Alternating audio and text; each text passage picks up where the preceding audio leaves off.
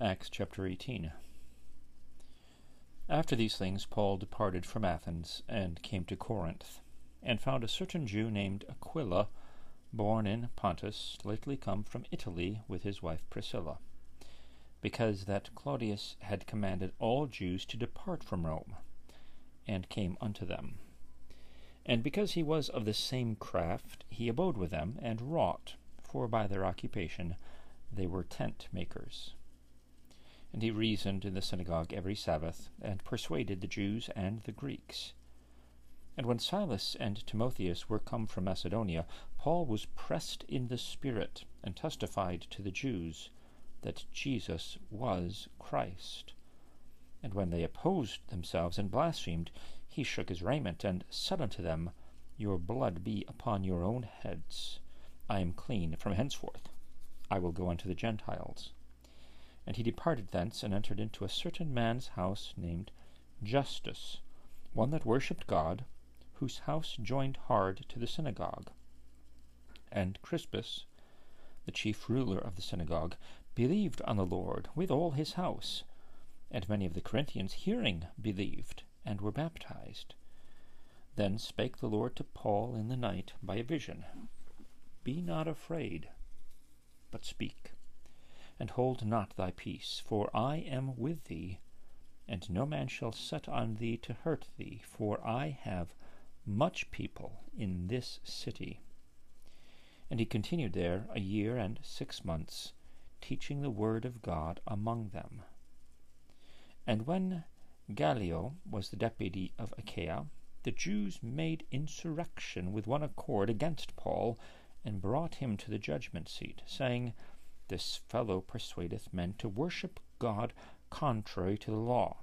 And when Paul was now about to open his mouth, Gallio said unto the Jews, If it were a matter of wrong or wicked lewdness, O ye Jews, reason would that I should bear with you. But if it be a question of words and names, and of your law, look ye to it, for I will be no judge of such matters. And he drave them from the judgment seat. Then all the Greeks took Sosthenes, the chief ruler of the synagogue, and beat him before the judgment seat. And Gallio cared for none of those things.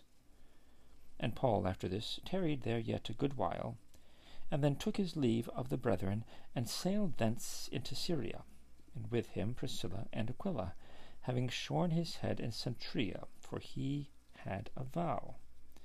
And he came to Ephesus, and left them there, but he himself entered into the synagogue, and reasoned with the Jews. When they desired him to tarry longer time with them, he consented not, but bade them farewell, saying, I must by all means keep this feast that cometh in Jerusalem but I will return again unto you, if God will. And he sailed from Ephesus. And when he had landed at Caesarea, and gone up and saluted the church, he went down to Antioch.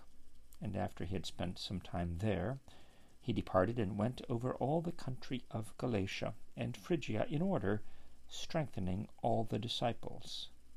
And a certain Jew named Apollos, born at Alexandria, an eloquent man, and mighty in the Scriptures, came to Ephesus.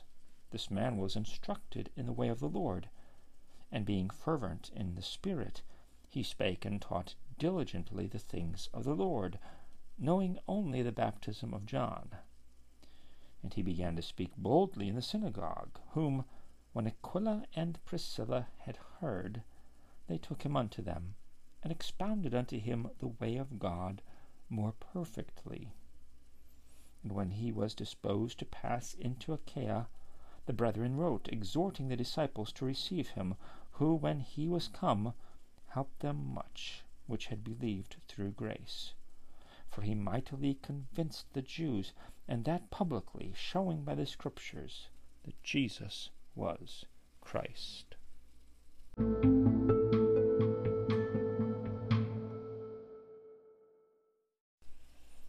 Acts chapter 19. And it came to pass that while Apollos was at Corinth, Paul, having passed through the upper coasts, came to Ephesus, and finding certain disciples, he said unto them, Have ye received the Holy Ghost, since ye believed? And they said unto him, We have not so much as heard whether there be any Holy Ghost. And he said unto them, Unto what then were ye baptized? And they said, Unto John's baptism. Then said Paul, John verily baptized with the baptism of repentance, saying unto the people that they should believe on him which should come after him, that is, on Christ Jesus.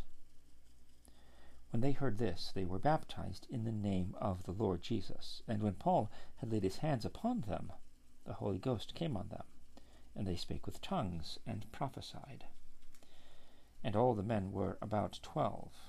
And he went into the synagogue and spake boldly for the space of three months, disputing and persuading the things concerning the kingdom of God. But when divers were hardened, and believed not, but spake evil of that way before the multitude, he departed from them, and separated the disciples, disputing daily in the school of one Tyrannus. And this continued by the space of two years, so that all they which dwelt in Asia heard the word of the Lord Jesus, both Jews and Greeks. And God wrought special miracles by the hands of Paul, so that from his body were brought unto the sick handkerchiefs or aprons, and the diseases departed from them, and the evil spirits went out of them.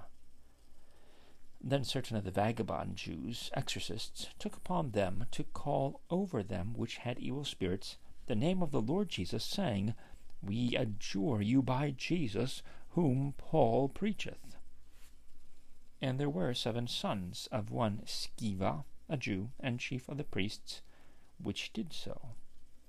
And the evil spirit answered and said, Jesus I know, and Paul I know, but who are ye? And the man in whom the evil spirit was leaped on them and overcame them and prevailed against them, so that they fled out of that house naked and wounded. And this was known to all the Jews and Greeks also dwelling at Ephesus and fear fell on them all, and the name of the Lord Jesus was magnified. And many that believed came and confessed, and showed their deeds. Many of them also which used curious arts brought their books together, and burned them before all men. And they counted the price of them, and found it fifty thousand pieces of silver. So mightily grew the word of God, and prevailed. After these things were ended, Paul purposed in the Spirit, when he had passed through Macedonia and Achaia, to go to Jerusalem, saying, After I have been there, I must also see Rome. So he went into Macedonia. To, so he sent into Macedonia two of them that ministered unto him, Timotheus and Erastus. But he himself stayed in Asia for a season. And the same time there arose no small stir about that way for a certain man named Demetrius, a silversmith, which made silver shrines for Diana, brought no small gain unto the craftsmen, whom he called together with the workmen of like occupation, and said, Sirs, ye know that by this craft we have our wealth. Moreover, ye see and hear that not alone at Ephesus, but almost throughout all Asia, this Paul hath persuaded and turned away much people, saying, that they be no gods which are made with hands, so that not only is this our craft is in danger to be set at naught, but also that the temple of the great goddess Diana should be despised, and her magnificence should be destroyed, whom all Asia and the world worshippeth. And when they heard these sayings, they were full of wrath, and cried out, saying, Great is Diana of the Ephesians and the whole city was filled with confusion. And having caught Gaius and Aristarchus, men of Macedonia, Paul's companions in travel, they rushed with one accord into the theatre. And when Paul would have entered in unto the people, the disciples suffered him not. And certain of the chief of Asia, which were his friends, sent unto him, desiring him that he would not adventure himself into the theatre. Some therefore cried one thing, and some another, for the assembly was confused and the more part knew not wherefore they were come together. And they drew Alexander out of the multitude, the Jews putting him forward. And Alexander beckoned with a hand, and would have made his defence unto the people. But when they knew that he was a Jew, all with one voice about the space of two hours cried out, Great is Diana of the Ephesians. And when the town clerk had appeased the people, he said, Ye men of Ephesus, what man is there that knoweth not how that the city of the Ephesians is a worshipper of the great goddess Diana, and of the image which fell down from Jupiter?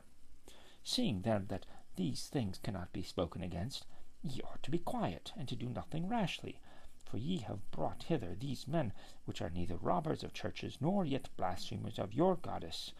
Wherefore, if Demetrius and the craftsmen which are with him have a matter against any man, the law is open, and there are deputies. Let them implead one another. But if ye inquire anything concerning other matters, it shall be determined in a lawful assembly. For we are in danger to be called in question for this day's uproar, there being no cause whereby we may give an account of this concourse. And when he had thus spoken, he dismissed the assembly.